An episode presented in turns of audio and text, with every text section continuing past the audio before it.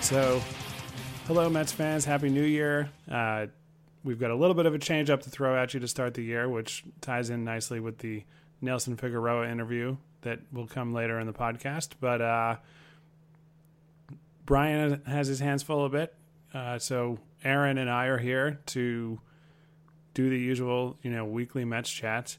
Uh, so Aaron, how's it going?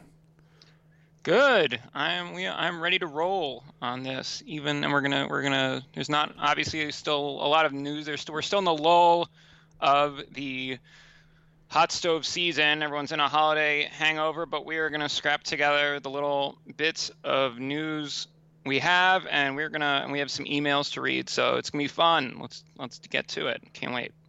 Yeah, yeah. Well, uh, let's start with the one piece of solid baseball news that we had. Uh, you know, as we're recording today, Drew Storen signed a one-year deal with the Reds, which sort of makes sense for him. One year, six million dollars. That's you know that's pretty good. Uh, coming off of a pretty bad season for him, he's a guy who had a track record of success. Uh, you know, he had to settle for something that he certainly wouldn't have if he had had a better year uh, in 2016. If he finished 2015 uh, without, you know, angrily breaking his hand uh, after the Mets beat him, something that I just can't help but reference. But uh, you know, I, I, like him as a pitcher, and I, I think he's a guy who could bounce back. Cincinnati is a tough place to do it, but say he you know has a good first half, that's an easy guy for them to trade to a contending team. Uh, so that's one more. You know, that's not really much of a commitment. That's one more of that style of relief pitcher off the market. So there's still a lot out there. I'm curious, is there anybody you would like to see to see the Mets sign? Uh, you know, specifically among the remaining free agents. Yeah, I've had my eye on, and we're going to have a spoiler alert, we're going to have an email on this guy later, but Brad Brach, he's not a free agent, but as a trade candidate, the Mets could look at him. He's put up closer type numbers past past year or year and a half, and he's someone that is and uh, you know the Orioles not wanting to re-sign Mark Trumbo. That's someone you'd like to see the Mets go after. But as far as guys that are still free agents, um, uh, let me. How about Fernando Salas, who obviously pitched for them last year, could resign, and he wasn't terrible. Although obviously, you'd like to see a guy with a little more stuff. Although he's posted some pretty sexy strikeout rates uh, was pretty steady down the stretch for the Mets. So it's always good to have someone that you're familiar with already, even in a limited time. So that, so that's someone who I wouldn't mind seeing come to come back and wouldn't cost too much. And for other guys, David Hernandez also uh, could be a bounce back guy. Uh, he was he he struggled last year uh, looked like he was going to lock down that closer role for the Phillies, but didn't work out for him. But with the Diamondbacks, he had some pretty impressive seasons. Was a really good setup guy. So he's kind of like Storen in that regard, right-hander. He struggled last year, but could bounce back. So those those are two names out there that I've kind of had my eye on. So yeah, Hernandez is a guy who isn't as old as you might think he is. I, for some reason, I felt like he had been around, and he, has been in the majors for a while. But I believe he's still 30, which is younger than I would have guessed.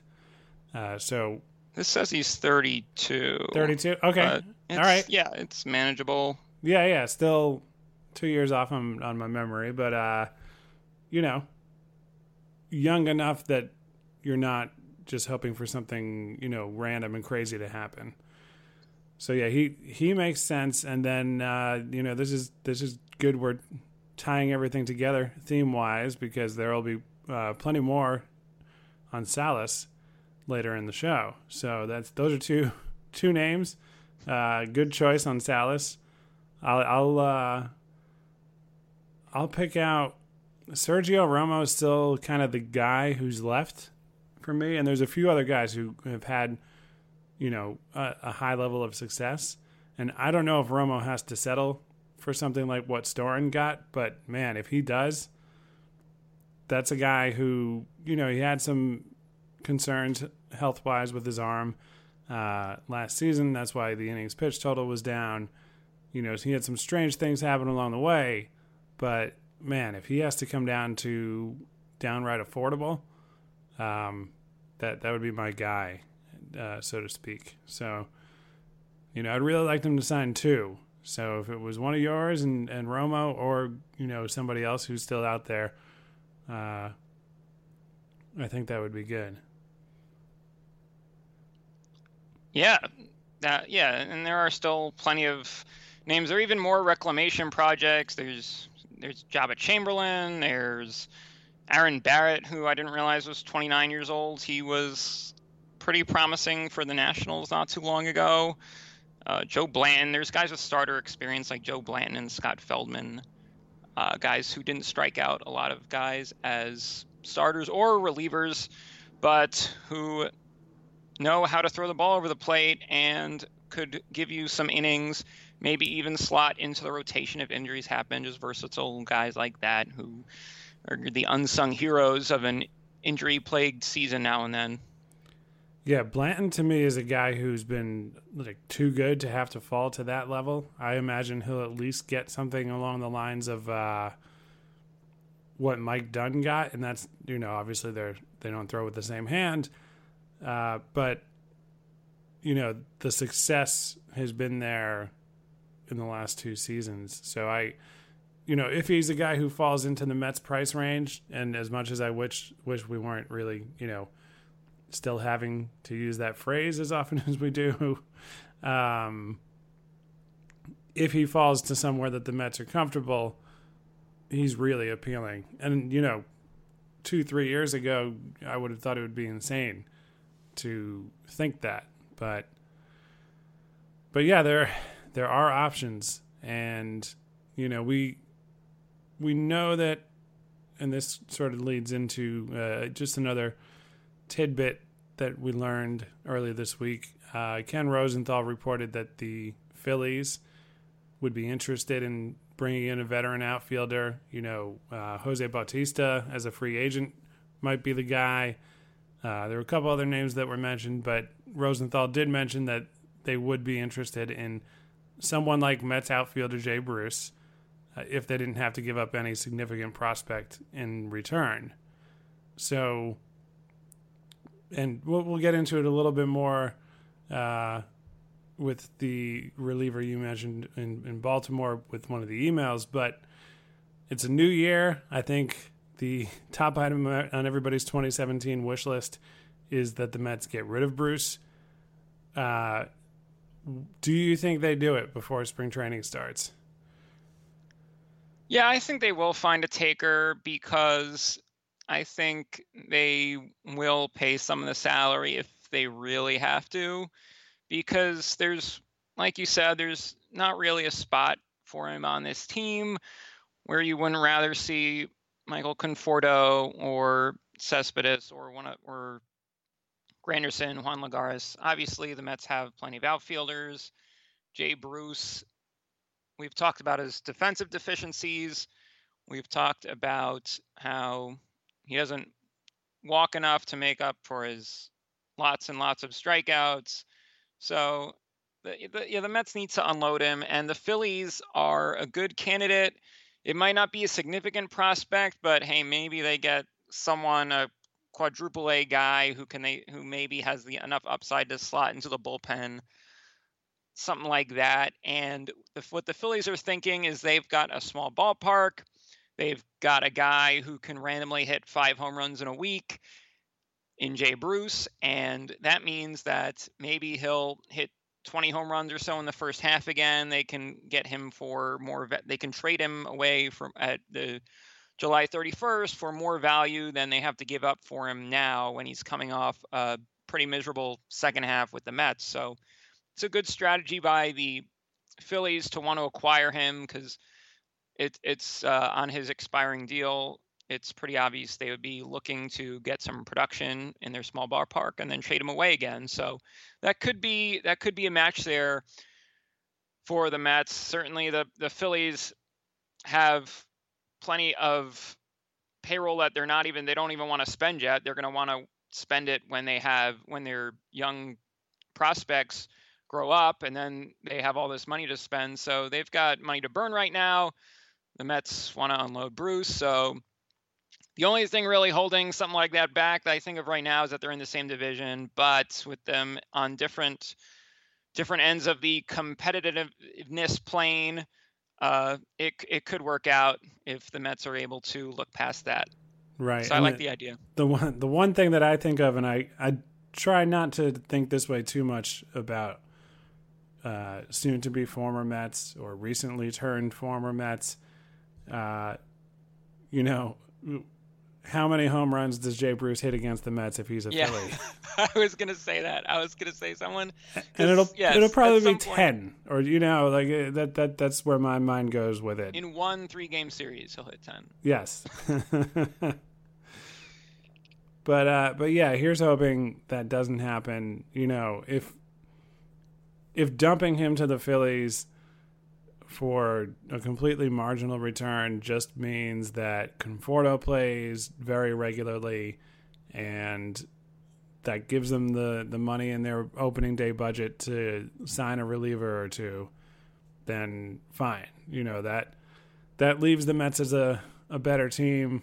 Uh, you know, even if those things happened and he and he came back to bite them a little bit with a division rival you would hope that the rest of the team could, you know, kind of overcome that. So and I don't know if they'd be helping the Phillies too much because the Phillies have some good outfielders too. They just signed Od- Odubel Herrera to a, a long-term deal. Roman Quinn's probably going to be up. He looked pretty decent in uh, in September in the in the in the little action I saw him in, and then you got Aaron Altherr. So so uh, maybe uh, maybe Jay Bruce it gets in the way of one of those guys who would would have performed better. I'm I'm just trying to look at the silver lining. But giving the Phillies Jay Bruce, it might not even be that much of an improvement unless he has that first half like he had with the Reds. In that case, he's bound to hit at least a couple home runs against the Mets uh, based on the schedule. But and, and and yeah, somewhere a fan's going to be upset where he's going to be like, oh, we trade away Jay Bruce, now he's killing us, and but you can't think like that now. You got to think practical. It, the division shouldn't matter. If both teams, if it helps both teams, it should the trade should be be done, and uh, hopefully the Mets front office sees that way.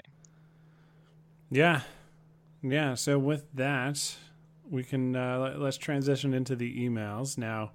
As a general reminder, you can send us emails podcast at amazingavenueaudio.com. Uh, generally speaking, we get to all of them, in, unless they're uh, totally outlandish. So send send them our way.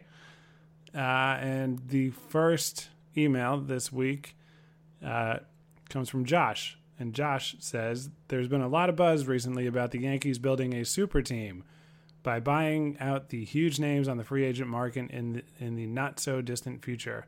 I've heard they want to go for Harvey, Harper, Machado, and possibly Kershaw, who has an opt out the past few years, we've seen the Mets emerge as the powerful team in New York. Uh, can the Mets sustain success long enough to stay competitive with their crosstown rivals? So Josh is referring to the free agent class after the 2018 season, which is absurd, uh, assuming all those guys hit free agency. So, what do you think, Aaron? Uh, are the Mets still the better team in New York and I, I think we it's probably silly to assume that the Yankees would sign all of those four players. Um, yeah, the Phillies. I mean, the Phillies. The Yankees have been wary of the luxury tax recently, so they're yeah. they're cutting back a little more than at least per by percentage basis. They're not outspending everyone like they did in the heyday. Yeah, but yeah, it's um, you know, you look at teams and their commitments, and there should be a lot of teams. One, I think one of my favorite things that was written about it, I think it was Brisbee, um, early in 2016, wrote about you know the amount of free payroll that all teams have when Bryce Harper hits free agency, So, you know, uh, realistically, I don't expect the Yankees to do that. Um, or just to be able to do that despite having money because they won't be the only team with money and an appetite uh, at the same time for those players. But in the hypothetical, you know, the Yankees steal Harvey away from the Mets and bring in the, you know, two of the best young position players in the game and Kershaw. I mean, man, that that's you know, they don't play head to head in the sense of uh, you know making the playoffs. Obviously, their regular season games have an effect on that, but that would be a tough team to top unless the rest of the roster was just terrible. Well, the Mets Mets fans should root for the Yankees to sign these, sign these players because we look at the trajectory that the Phillies are on. We know the young talent that they have.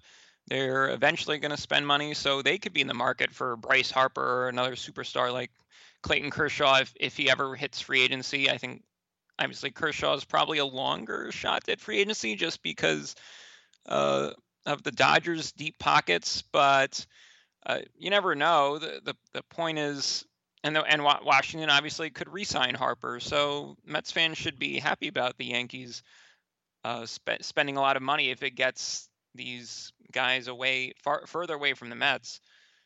But can the Mets stay relevant for long. It depends on their pitchers staying healthy. They have to, they obviously are probably not going to be able to afford to sign all of them to long term contracts. So they have to make smart decisions there, spends the right money on the right pitchers. And then you hope a guy like Amed Rosario blossoms into a affordable young cornerstone that you can build around.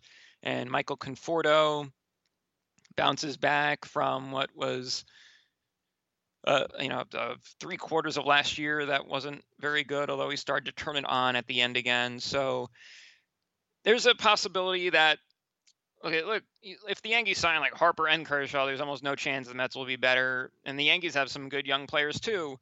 So that'll help round out their roster in the future, assuming that a, a couple of those guys turn into uh, major league regulars.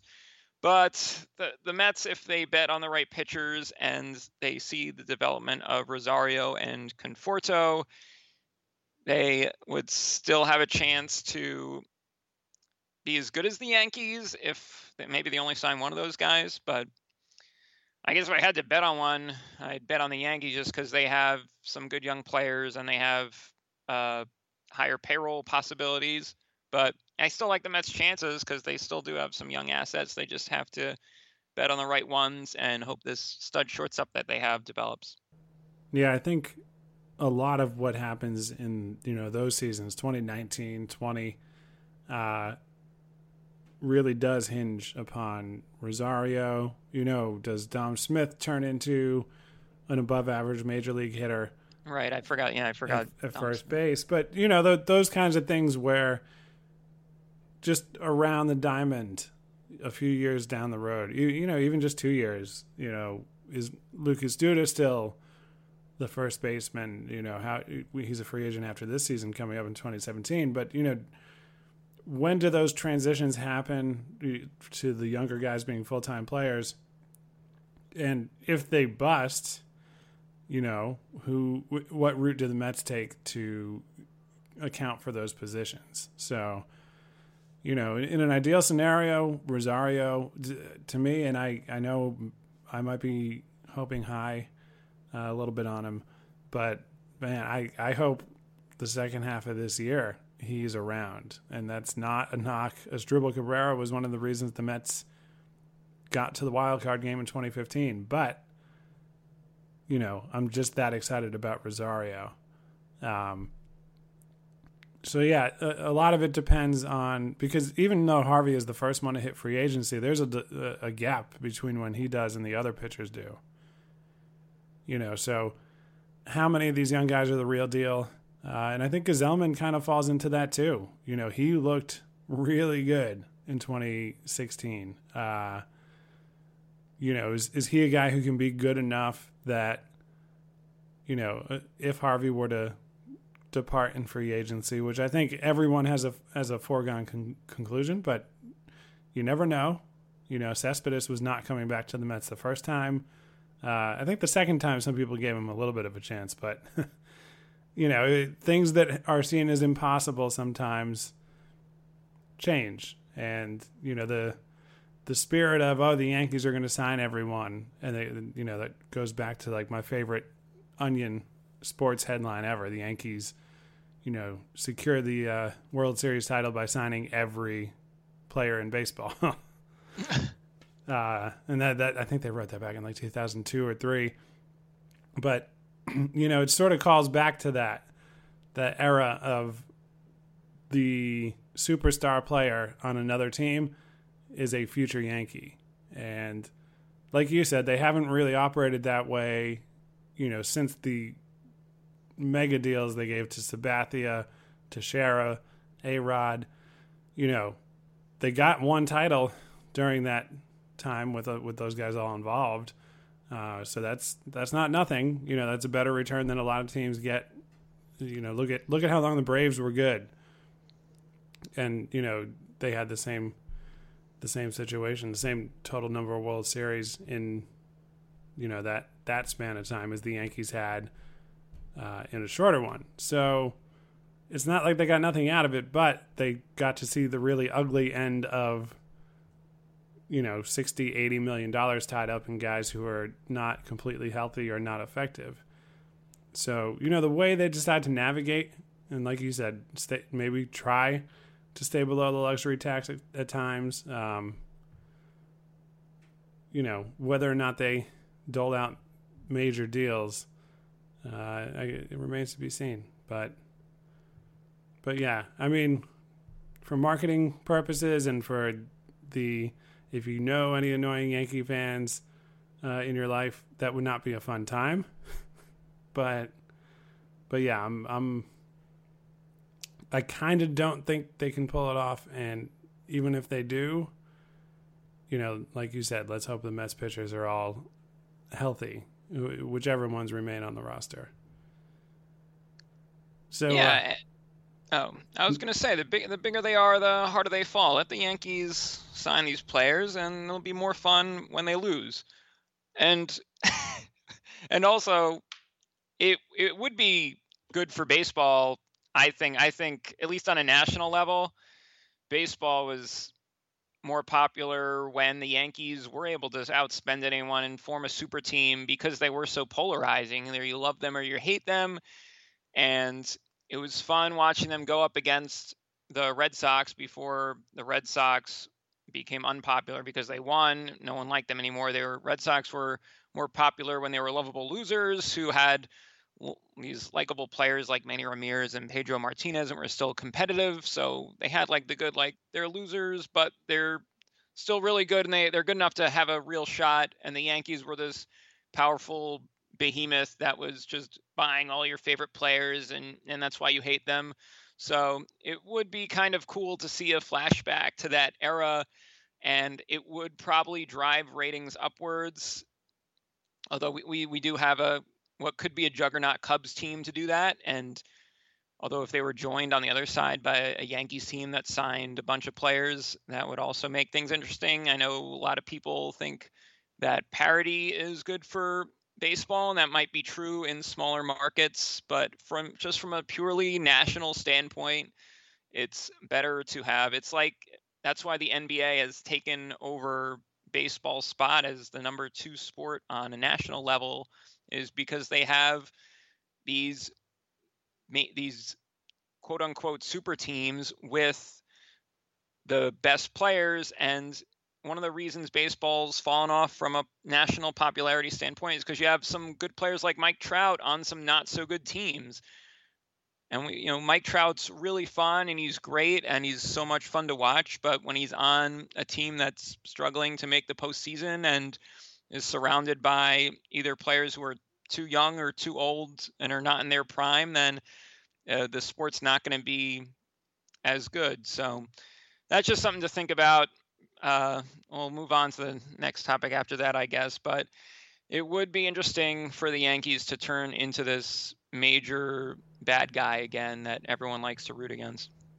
Yeah, yeah. I'm, I'm curious to see if the Cubs end up getting there, kind of in a similar way to the Red Sox, where Oh, get ready to hate the Cubs. Everyone's everyone's oh. about to hate the oh, Cubs. Oh, I've I've I've I'm a lot of Mets fans early already member hate the of Cubs, that. So, yes.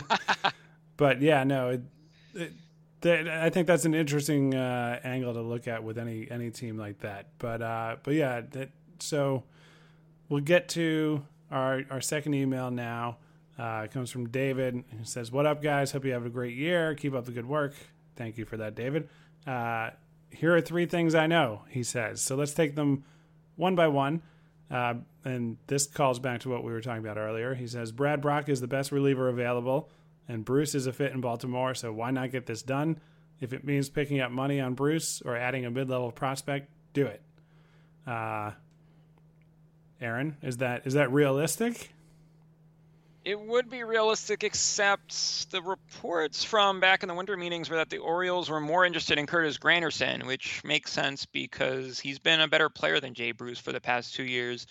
So it would make sense if the Orioles really wanted Jay Bruce, but they probably want someone who can play a little more outfield and a little less DH. And you know, Granderson at least was viable uh, in center field, and certainly could still play the corner at a uh, decent level. So.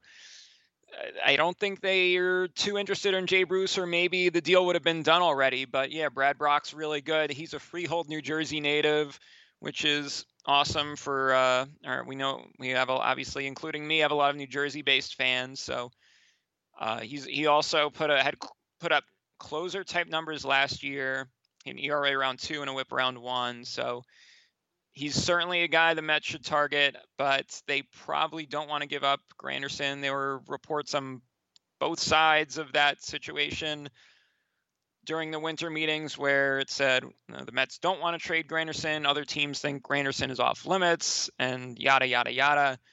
But if the Orioles, it seemed like if the Orioles wanted Granderson, the Mets were not willing to do it for a relief pitcher, albeit a really good one.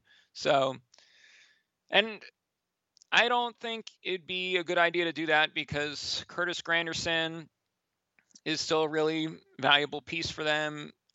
If he can get his BABIP up a little bit, he's going to be even more valuable because he has been walking a lot. He has hit it's 30 home runs the past two years now. So that's something that, especially in today's day and age, uh, although well, home runs went up last year, but it's oh, the but the Mets still need home runs. The Mets, right? Yeah, no, you don't. you don't want to take that for He's granted. A big part of that. he's a big part of that. He walks. He's not your traditional top of the order guy, but he does walk a lot, so he's been good in that role. He's obviously a great clubhouse guy, although we don't like to get into that as much because you you can't measure that. But the, the guys do like him. He does have that leadership aspect. There are a lot of things going into Curtis Granderson that you'd like to bring back. I don't. I wouldn't personally trade him for a good relief pitcher like Brad Brach. Um, and I think that's why that deal didn't happen. I think the Mets wanted to give up Bruce, and the Orioles said we want Granderson, and the Mets weren't going to give up Granderson. Yeah, yeah. Uh, number two of the things David knows. Uh, if the Mets are healthy, no one beats our one, two, three starters. No one, not even Boston. Uh, I'll I'll give you a shot at this too, Aaron.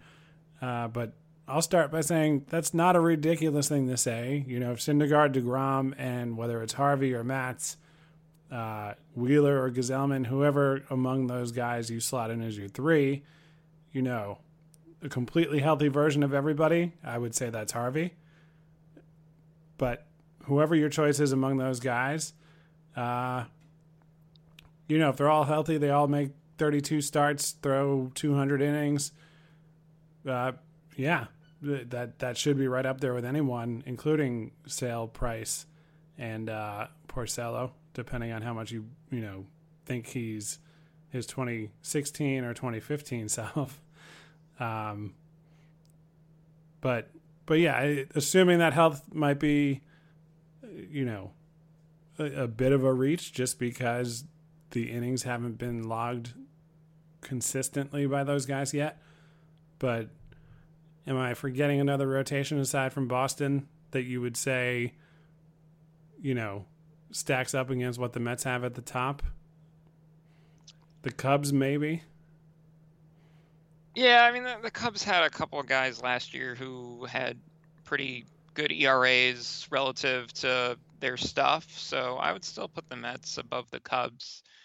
And the Cubs obviously have more than enough firepower in their lineup to make up for that. If we're just comparing the teams, I, I I think you have to put Boston ahead of the Mets just because of the track record of Sale and and Price, and you know obviously Porcello was was great last year, but just just because of those top two guys, I'm not saying Porcello is going to repeat that, but just because of that track record, and and you have to factor in the fact that that that Harvey got uh, another pretty major injury, so that has to factor in the way you look at it. But and and Matz hasn't pitched a, a full season yet, so that's that's stuff that works against the Mets. But oh, he said if they're healthy, so I guess with the caveat that if they're healthy, yeah, the Mets the Mets do stack up pretty pretty evenly.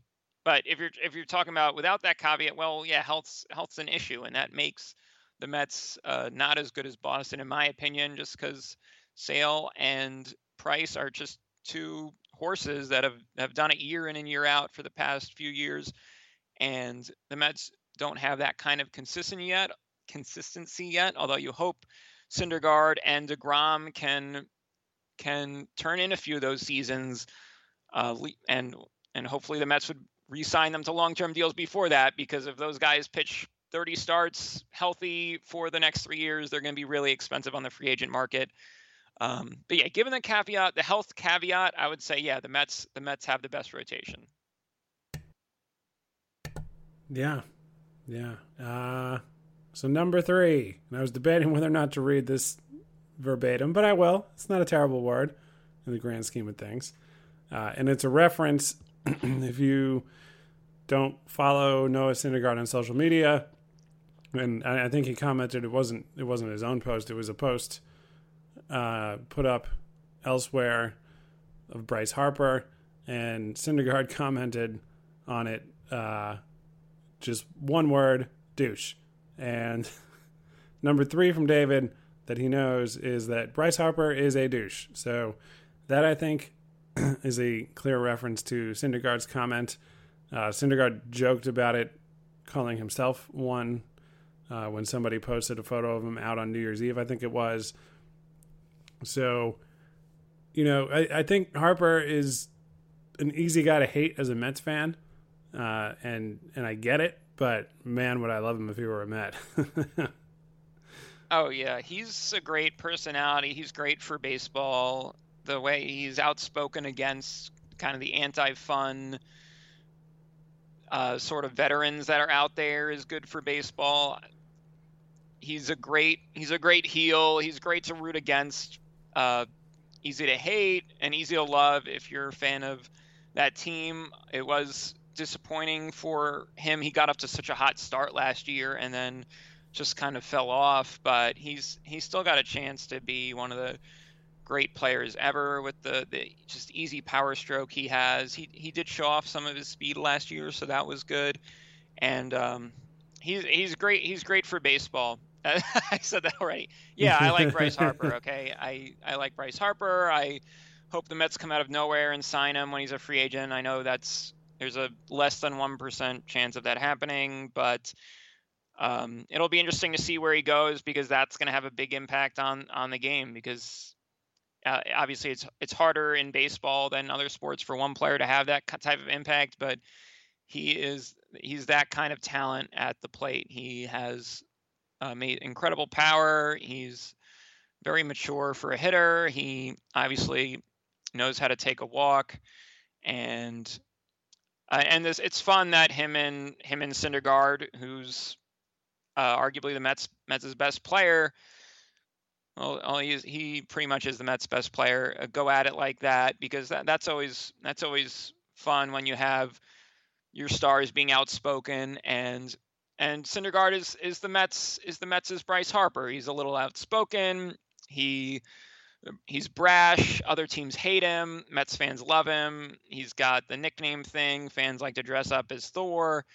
Uh, so he's basically the, Mets' Harper. He's a pitcher. Harper's a hitter. It's it's cool that even if it's uh, just him, him saying douche. It's cool that the the two are are interacting on some level, and uh, you'll and it's gonna be more fun now to see them on the field, and and that's more of what what baseball needs. It's just these big, uh, big star players going at each other. Yeah. So with that, I think we're uh, we're just about good here. Uh, again, you can email us podcast at amazingavenueaudio.com. Uh, we hope you enjoyed the pinch hitting appearance here by me being Brian and Aaron filling in for what I usually do. Uh, but everything should be back to normal next week. Uh, so thanks for tuning in and stay tuned for the Nelson Figueroa interview.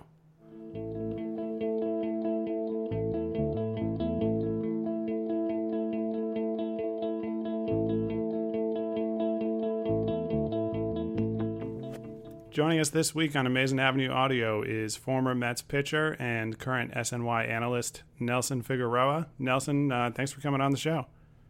Thank you very much, Chris. Uh, I guess let's start with the Mets. It's been a little bit of a quiet off season since the winter meetings. Uh, you know, obviously all the big things happened before that, with Walker coming back on the, you know, accepting the QO, uh, Cespedes signing the four-year deal, and then we heard about a bunch of things that might happen at the winter meetings, but with what the team has done, if they don't do anything else for the rest of the offseason, uh, you know, do you think they've done enough to compete for the division title in 2017? Well, I definitely like the, the pieces of the puzzle that they have in place. Uh, you know, Neil Walker was tremendous last year until he got hurt. You know, he carried that team for quite some time um, in that second half, and then, until Cespedes and Cabrera came back off the DL. Um, so I really love the Neil Walker signing. I think you know as long as his back is okay, he's he's going to have a another good year in the middle of that lineup, potent lineup. Um, of course, having Cespedes for the next four years is the most exciting thing um, for Mets fans. Uh, definitely is, is the, the big bat and the big superstar that this uh, city needs. Uh, it can handle that kind of pressure. We've seen that with him uh, throughout the two-year tenure thus far. From uh, if nothing else were to happen, and you had the quality of major leaguer at every position that you have now is really not much you could complain about. Where you have Bruce Granderson and Cespedes in your outfield, that's three proven 30 home run, 100 RBI type guys in your outfield right now. And then when you start looking around the infield, the biggest word that I could stress is if. If those three out of four infielders are coming back off back injuries, are, are fully healed and they're able to put up decent numbers. Again, you have somebody like Lucas Duda who's hit 20 to 30 home runs. You've got Neil Walker who, you know, is a guy that was getting into the 20s with the Mets last year. Uh, Cabrera got himself right there on the cusp as well. I, I just think there's so many things, and when the, your fallback is someone like Jose Reyes at third base, uh, you could have a lot bigger problems in, in the world of baseball than that. But if David Wright can give you anything um, of David Wright caliber baseball for 100 games, say, that would be a tremendous uplift to this team. Uh, and I'm I'm big on Travis d'Arnaud having a bounce back year. I think you know he's to take a nice long look in the mirror here in this off season and realize that you know he lost his job towards the end of the season. He lost his confidence. You know, hopefully he can come into spring training with a catching coach now in place, someone to really you know make sure he's on top of his game each and every each and every game that he's out there. Um, I think that's to be big for him and uh, the ability that he has on the offensive side he needs to show that he can do that yet again. We saw it in spurts uh, in previous years. Would love to see it for 140 games. Yeah, yeah, you're preaching to the choir when it comes to d'Arnaud. Uh, I personally think uh, I'm, I'm with you. I think he's going to bounce back. You know, I I believed in what he showed he could do, especially when he came back from injury in 2015. You know, down the stretch and into the playoffs. Um, so I'm I'm high on him. Uh, you, you, mentioned 100 games for David Wright. Would you say that's about what your you know reasonable expectation is if, if things go well with his health? Yeah, I think if you can kind of, because you're going to have to really um, have Reyes in there. We saw the difference, the impact that he made with his speed at the top of that lineup. I, I don't see any way you can keep Reyes as a backup player, kind of the way they did with Flores that first half of the season. I can't see that happening, especially when you kind of ran Cabrera and Walker into the ground because you counted on those two major league guys up the middle, that defense that they had up the middle.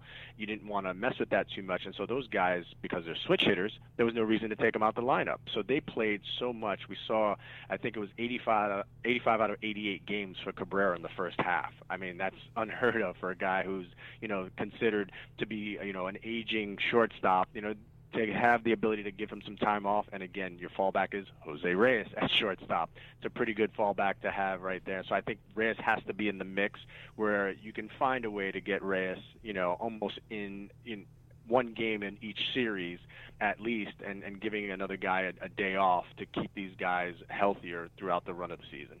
Right, and I think where the team's positioned, you know, coming off the last two seasons, and certainly going into this one, uh, you're planning for more than 162 games. You know, ideally as many as almost, uh, you know, 180 if you get mm-hmm. get as far into the uh, postseason as they did in 2015. So, so yeah, I think that's something to uh, to look forward to.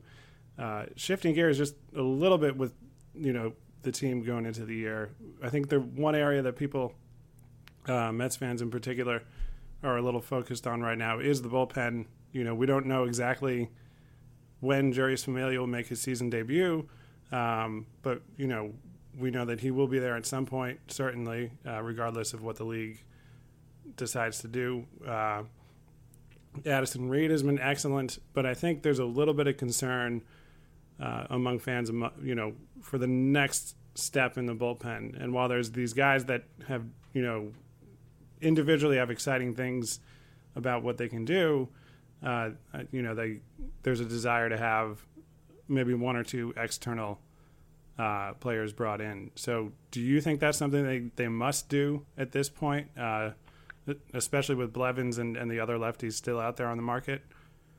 Well, I know for one thing, uh, uh, as Met fans know, they've gotten real familiar with uh, the way Sandy likes to kind of build his bullpen from within to start out, and then once you get around the trade deadline and there's uh, opportunities to really strike gold, uh, which is what he do- has done the last uh, two years, where you saw what he was able to do with Tyler Clippard and Addison Reed, and also with Salas last year. Um, you know, he really almost got those players for nothing, um, and was able to add those proven back of the bullpen type arms to the bullpen and help out Familia down the stretch. So for me, I, I have that faith that Sandy knows what he's doing when it comes to shaping the bullpen, but don't want to have to wear out those proven two guys like a Reed and a Familia in the first half to have to go out and get more help. So for me, I think they may go and I see him signing back a guy like Salas. I, I really liked what I saw from him. I saw his ability to pitch to both lefties and righties, to pitch to both sides of the plate, not really focusing on one out pitch. You see that so much now that guys are, you know, specialized with that one out pitch and they got to go to it until the wheels fall off. He was able to get outs with a multitude of pitches and really locate his fastball on both sides of the plate. Did a great job with that.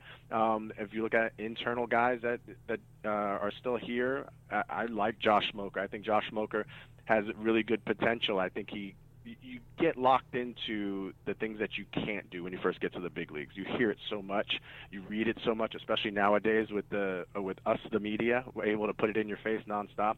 And we talked about how he couldn't get lefties out. He can get lefties out. He just didn't get lefties out. And in a small sample size, it really the numbers jump out at you that lefties were batting over 400 against him. And he was better against righties. The guy has 96 in the tank. He has a really good slider and he has a split-fingered fastball. He just needs the opportunity to use them a little bit more effectively and really a catcher who has a little bit more familiarity with him to get him to use his pitches maybe in a different sequence and maximize his potential. So I like Smoker from the left side. I really like Robles. Robles to me is where Familia was two years ago, where you were bringing yeah. him into the season as that eighth inning guy, where he was, you know, he has a plus arm, but what can he do? You know, you kept talking about the negatives.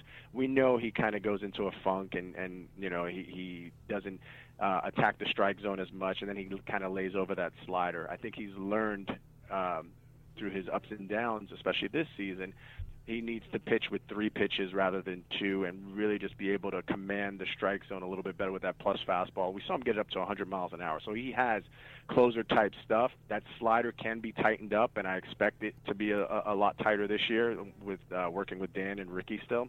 Um, but that changeup was a nice pitch for him to be able to get ahead with that changeup and really throw a hitter off so that he can use his other two weapons uh, in, in a, a much better uh, sequence to get more outs. Yeah, Robles is a guy who you know it's it's kind of similar to in different scales what we've seen with d'Arnaud. Uh, when it's going good, it's really really good, and then yeah. the bad outings are bad. But he had one of the performances that stood out to me all season when Bartolo got hit uh, by Yeah. the line drive early, and, and Robles comes in. I, I was at that game, and you know, just stood out that here's this scenario that's totally not ideal, and he comes in and throws multiple innings and just dominates, and that that was like the taste of what you hope he can be. And that's a, oh yeah, go No, ahead. You're absolutely right. You're absolutely right. That that that was actually the, the where he had to use that changeup because he was going three times through the lineup to try and give the Mets some length that day, and he really saw that how effective it was by using his changeup a little bit more and pitching a little bit differently than a, a typical power pitcher out of the uh, bullpen.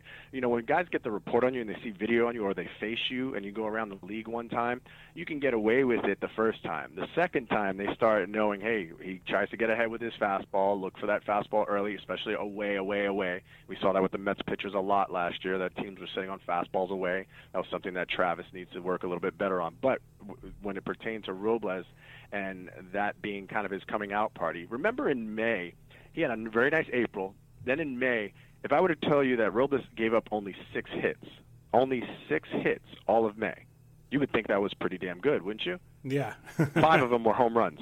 right. So five of them were home runs. So that tells you that the kid has tremendous stuff. He just lacked that little bit of concentration to finish his pitches. He wasn't giving up multiple hits, but he was giving up the big hit, and that was where they lost confidence in him a little bit. And then all of a sudden, you saw him get a nice streak for about a month and a half there of, of being very dominant.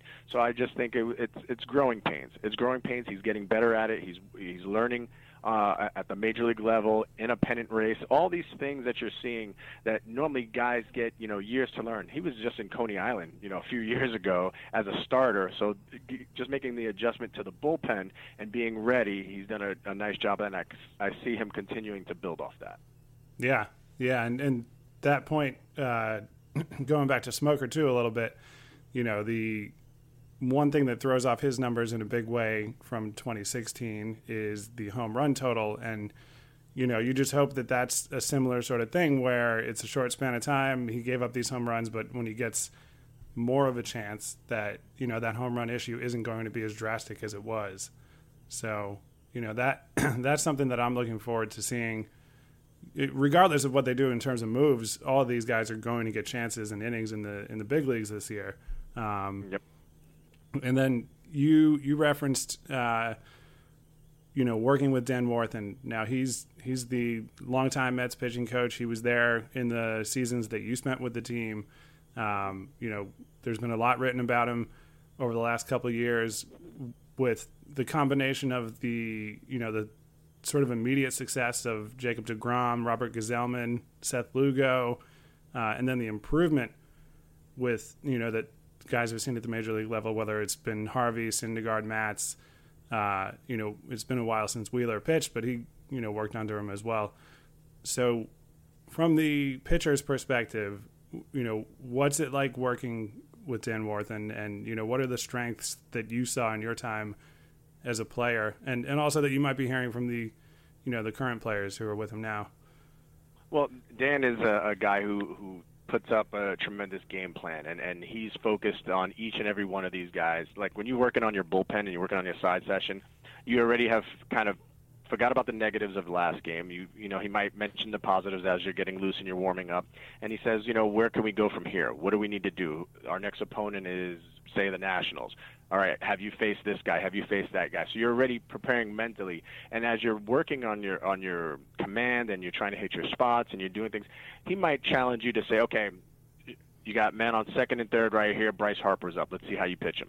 And so you're working on that before it even happens because if it happens in a game, it's not the first time that you've practiced this. It's like kind of when you're, you know being a Broadway performer and you you're out there doing you know you, you're going through your practice runs. You, you're able to to go out there and rehearse.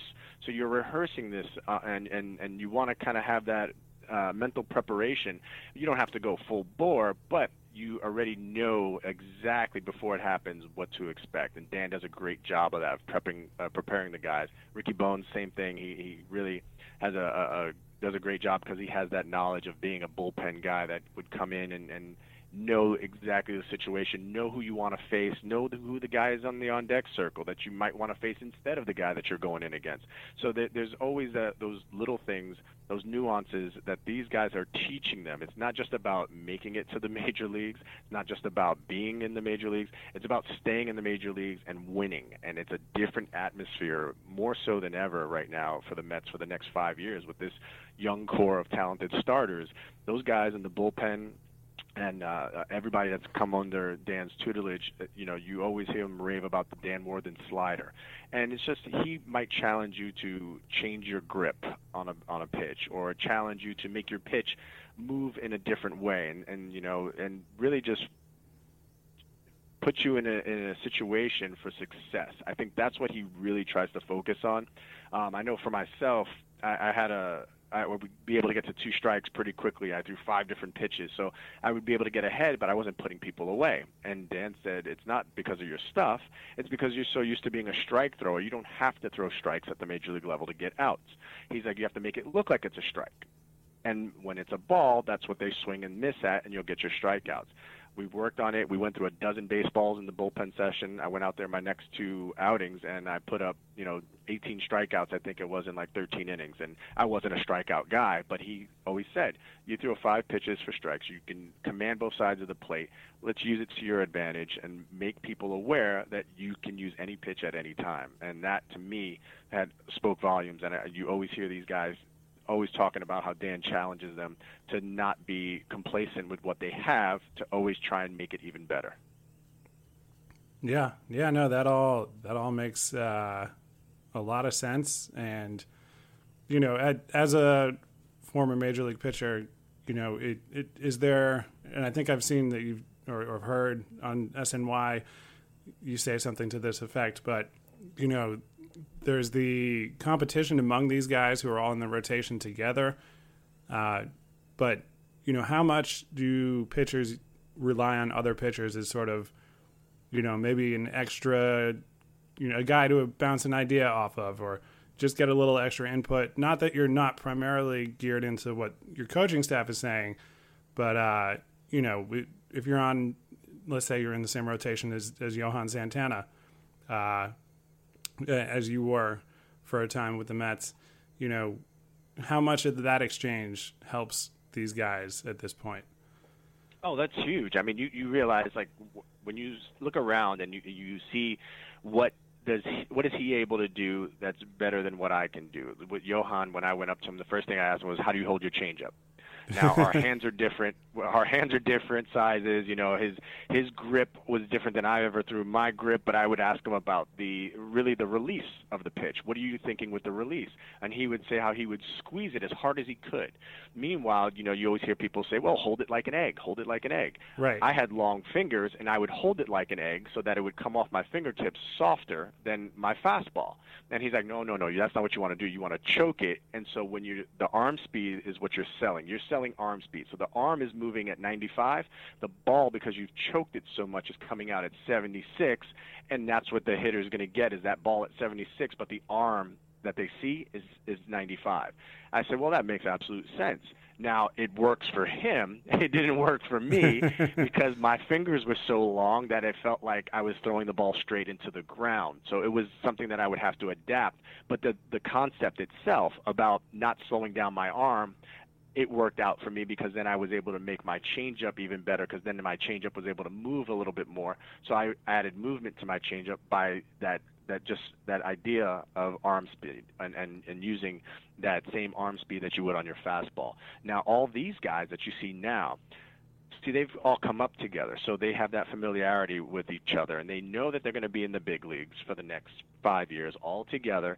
And you want to kind of challenge each other and see who's going to have a better outing. You, we're all facing, you know, the, the the Marlins this week. Let's see who has the best outing here. You know, it's no longer about who throws the hardest it's who puts up the best numbers, who you know goes out there and dominates a team for the longest amount of time. That's what you have to take pride in. So you don't. Uh, when I was first coming up, you, all you hear a guy say, "Oh yeah, but at least I hit 98 on the gun," and I was like, well, "That's not the." The, the best part about it, you know, you're already you're already signed. You're not going to get signed again because you throw hard. You're going to get released because you throw hard, and you can't get anybody out. So it's a big difference once you get into the, the pro ranks and you're at the major league level of you know what? I want to show execution. I can execute my pitches. I can execute the game plan. Remember how we talked about before the game? And you sit there all together in these pitchers' meetings. And I would always kind of do the opposite because my stuff was different than, say, other right handers. So if, if the, the idea for Pedro was to, hey, uh, against this right-handed hitter, I like to go slider first pitch, and then I go fastball away, and then I would kind of go with my changeup down and in because changeup for Pedro was just filth. Uh, I, I would say, well, my changeup's not my best pitch to get an out with, but I understand that he wants to slow the, the hitter up on that third pitch rather than speed him up with a fastball. When he faced me, he would be looking for something a little bit slower. So I would use my fastball, but I would elevate it. And so it would make that matchup a little bit different, especially if you're the third pitcher in a row – you know, third third righty in a row facing these guys in the same series, they're kind of hip to okay, they're going to give me a fastball away, then they're going to give me a breaking pitch, and then something off speed. So you, you can't pitch to that same pattern, but you know what the guy did before you to make yourself even better because he got the outs. Dan Warthen didn't get the outs. Ricky Bones didn't get the out. You know, Terry Collins doesn't get the outs. You're out there getting the outs, and the guy that did it before you, you might say, "Hey, I've never gotten this guy out before. You know, what do you think works against him well?" And you start finding out from each other because you're always helping each other to try and win. There's no more competition about I want to do better than you and and and stay in the big leagues. No, you know at this point right now that the more games you guys can win, the closer chance you have to winning a ring. Yeah, yeah. This is. uh it, I could chat pitching forever here, um, but that that's all fascinating stuff, and uh, I think everybody will appreciate the detail. But uh, but we'll we'll switch gears now uh, away from that, and uh, in a couple weeks, uh, at the time the podcast goes up, uh, about a week and a half on January sixteenth you're hosting your annual annual uh, charity bowling event at Lucky Strike in Midtown Manhattan. So, can you tell us a little bit about the charity? You know how you got involved with it, what the event is like, and uh, you know you know where people can go to get tickets and get into it. Yeah, absolutely. Thank you. Uh, I since 2009, I met a family, uh, the Finkelsteins, over in at at the new Citi Field, and went over and their daughter has muscular dystrophy and she handed me a bracelet that she had made and she had made one for me and one for David Wright and asked if I could give it to David Wright. Now everybody wants to give something to David Wright, of course, and so I was very honored that she even included me in it and uh, we um you know, I immediately fell in love with her and started hearing a little bit about her story. Now fast forward all these years go by and last year her brother contacted me on Facebook and told me how she was doing so well and she even ran in a marathon. She did a thousand steps in a marathon under her own power with a special chair and I thought that was such a courageous thing and I reconnected with her and her family and her mother Lori and started hearing about uh, what's called Chai Lifeline and Team Lifeline and what they do is they help out with kids that have terminal illnesses and disabilities and they um, they give them a special opportunity to go to a summer camp called Camp uh, Simcha, and it's a great opportunity for these kids to experience, you know, all the joys in life, things they couldn't ever do on, a normal day. They do zip lining where they're normally confined to a wheelchair and things like that, and so it was just it, it just made me smile to hear that even someone like Perry, who right now is uh, almost confined to a wheelchair, she gets out to do her training and her exercise um, she goes full bore in and helping out with this charity and has raised so much money throughout the years. And I said, you know what, I want to have an opportunity to do this with you. So I'm actually walking in the Miami Marathon uh, because I have a hip replacement. I can't run. Um, but I'm going to walk a half marathon here on the 29th of January. And before that, I wanted to do something fun for everybody, something that we can all do. And so I figured bowling was the best opportunity. And uh, the people at Lucky Strike uh, were tremendous with us here in Manhattan, and we're going to have an event. Um, you can go over to Eventbrite. Um, there's a link actually on my Twitter and my Facebook at FigSNY. Um, a direct link. It's the first posting. You can sign up. It's forty dollars for the event. That includes all the bowling. That includes um, there's going to be some food. There's also going to be uh, a, a door raffle with probably about 10 to 15 prizes at least. Some great autographed items um, from all different walks of life, sports. We've got actors showing up. We've got the guest list is being compiled still of, of celebrities that are going to show up. Um, a lot of my uh, coworkers here at SNY uh, are going to be there. So it's going to be a great time, uh, a chance for people to come out and support a great cause. Um, then we're going to also have an online auction that's starting up in uh, it's it actually will be up by the time this podcast airs. It's uh, with Charity Buzz Auctions, and when I tell you that people were so tremendous, we went out and wrote to um, just different companies, different teams, and we got back over 86 items in a matter of a week. They uh, the, the just the support has been unbelievable, and I mean when I tell you that there's just a random assortment of things. I mean, you've got the you know the customary things like a chance to meet David Wright, uh, be on the field for batting practice, take pictures, get a signed ball from David Wright. Um, there's a uh, chance of, for four tickets for a Knicks game. Uh, Hooters actually is donating for happy hour a $300 gift card as well in the package. There's a signed Carmelo Anthony jersey included in the package. I get to go in the package as well because I said I can't miss out on this. so I get to go as well.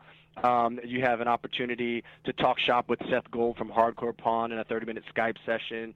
Um, you can meet uh, some of the Disney st- uh, stars like Adam Irigoyen. Um, uh, there is, let me see, we have some. There's uh, coffee with Bruce Beck. You can uh, bid on a chance to meet Bruce Beck and have coffee with him in the city. Uh, legendary basketball reporter Peter Vecsey. Uh, also, you have a chance to have lunch with him. I mean, it's just unbelievable the amount of things that we have gotten. Of course, there's tremendous Met items. Uh, Jose Reyes, as well, is, is doing the same kind of deal where uh, he's going to be able to uh, meet a fan during batting practice. They get to watch batting practice before the game and watch the game afterwards. Uh, the Marvel um, was tremendous. They gave us two tickets. Um, for uh, the screening of Guardians of the Galaxy 2 and a, a nice autograph package of different items. Uh, the Giants are uh, donated two tickets to the 2017 home game and a Jason Pierre-Paul autographed jersey. So there's so many different things. And when I tell you, um, you know, you have a chance to meet people, do things, experiences that you otherwise would not be able to do. We've kind of put together a, a multitude of packages that way. So that's CharityBuzz.com, uh, and they'll be listed under Nelson Figueroa um, event and uh, just uh, an opportunity to go ahead and bid. And we're trying to again raise money to help these kids out and, and let them have the experience of a lifetime. Yeah, hey, that that all that all sounds great. I know I I can't speak for all of our listeners, but I think the Guardians of the Galaxy uh, and JPP items certainly, uh, obviously the Mets ones, but those things oh, might yeah. might stand out to uh, to people. So uh, best of luck with that. You know, it sounds like the event here is is going to be a good time. Uh, you know, objectively speaking, you know that price at Lucky Strike, you you know for the location. Uh, that's a pretty good deal. oh yeah, oh yeah. That that that was it. That was it in a nutshell. I said, you know, we, we want to definitely make sure that it, it's uh, accessible for for fans. I mean, everybody knows it's New York. The the price to pay just to go regular bowling. You have a chance to bowl with some celebrities. You have a chance to bowl with some just great baseball people, and a chance to support a tremendous cause. All right. Well, uh, we look forward to seeing you there and watching you on SNY as this season progresses, and hopefully it's a nice uh, long season that ends in a Mets championship. But again, Nelson, thanks for coming on, and uh, we'll talk to you again soon. Thank you, Chris. I appreciate it.